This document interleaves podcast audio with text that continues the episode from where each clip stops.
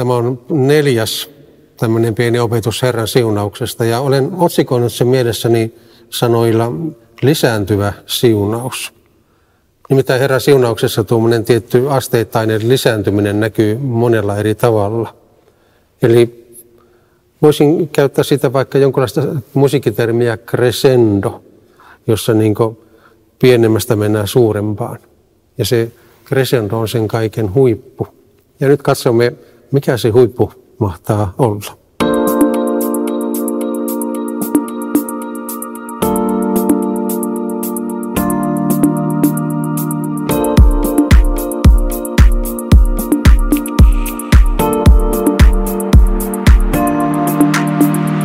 Jatkamme Herran siunaukseen tai tuohon aaronilaiseen siunaukseen tutustumista.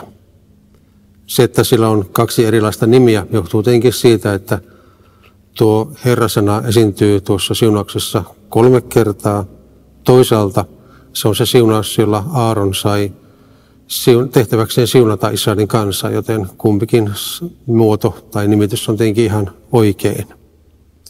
Ja edellisessä opetuksessa kerron jonkun verran luvuista ja siitä, kuinka ne luvutkin omalla tavalla viittaavat siitä, siihen, kuinka Herra on kansansa keskellä ja kuinka ne näissä säkeissä myöskin nämä lukujen määrä lisääntyy. Ja niillä kaikilla oli tämmöinen tietty oma merkityksensä ja ehkä nyt siihen vähän palataankin. Niissä on nimittäin nähtävillä tämmöinen jatkuvasti pienemmästä suurempaan muuttuva tavojen määrässä ja konsonanttien määrässä ja sanojen määrässä. Sanatkinhan menevät kolme, viisi ja seitsemän näissä kolmessa, kolmessa niin säkeistössä tai säkeessä. Ja viimeinen on tietenkin seitsemän, joka on se täydellisyyden ja pelastuksen luku. Eli kerroin, että se menee pienemmästä vähän suurempaa. Eli on vähän tämmöinen musiikkitermiä käyttääkseni jonkinlainen crescendo mukana. Eli tietyssä musiikissa niin tavallaan lähdetään hiljaise, hiljaisemmasta ja sitten menee enemmän ja enemmän ja lopussa ihan kaikki pasunat ja mm, rummut pauhaavat ja niin edelleen. Mutta se ei ole vain musiikkitermiin tai edes runotermiin liittyvä ilmiö, vaan arkikielessäkin sitä joskus käytetään. Joku esimerkiksi voi kertoa sinulle, että hän oli hienoilla juhlapäivällisillä ja kertoo vaikka tällä tavalla, että no ensin sinne tuli kaupunginjohtaja – sitten sinne tuli pääministeri ja sitten sinne tuli presidentti. Eli tämmöinen tietty kohoava huippu on nähtävillä myöskin tässä Herran siunauksessa.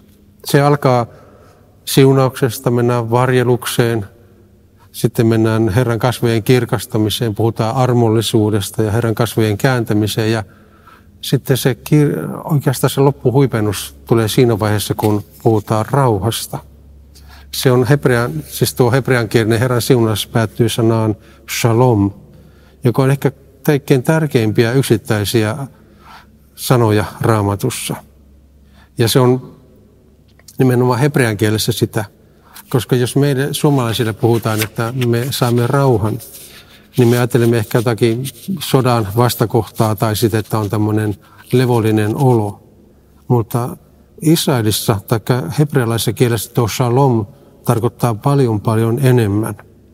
Ja myöhemmin ehkä kerron jossakin toisessa ohjelmassa tarkemminkin, mitä kaikkea se pitää sisällään. Mutta se on todellinen huipentuma. Eli siinä salomissa on kaikki, mitä ihminen elämään tarvitsee. Jonkinlaisen aavistuksen siitä, mitä tuo salom voisi tarkoittaa meille, on tutussa psalmissa 121. Ja ehkäpä hyvä, että kun luen tuon psalmin 121, niin saat jonkinlaista aavistusta siitä, mitä kaikkia tuo salom voi pitää sisällään, johon tuo Herran siunaus siis päättyy. Minä kohotan katseeni vuoria kohti. Mistä saisin avun? Minä saan avun Herralta, häneltä, joka on luonut taivaan ja maan. Herra ei anna sinun jalkasi horjua. Väsymättä hän varjelee. Ei hän väsy, ei hän nuku. Hän on Israelin turva. Hän on suojava varjo. Hän on vartiasi. Hän ei väisty viereltäsi. Päivällä ei aurinko vahingoita sinua, eikä kuun valo yöllä. Herra varjelee sinut kaikelta pahalta. Hän suojelee koko elämäsi. Herra varjelee kaikki sinun askeleesi, sinun lähtösi ja tulosi, nyt ja aina.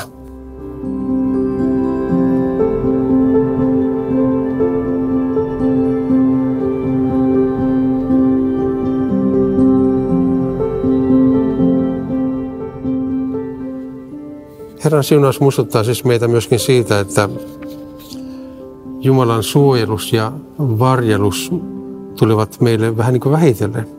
Kaikkea ei anneta kerralla, vaan pienemmästä suurempaa ja sitten mahtiponti, mahtipontin ja loppu lopuksi. Ja se kertoo myöskin kristityn elämästä.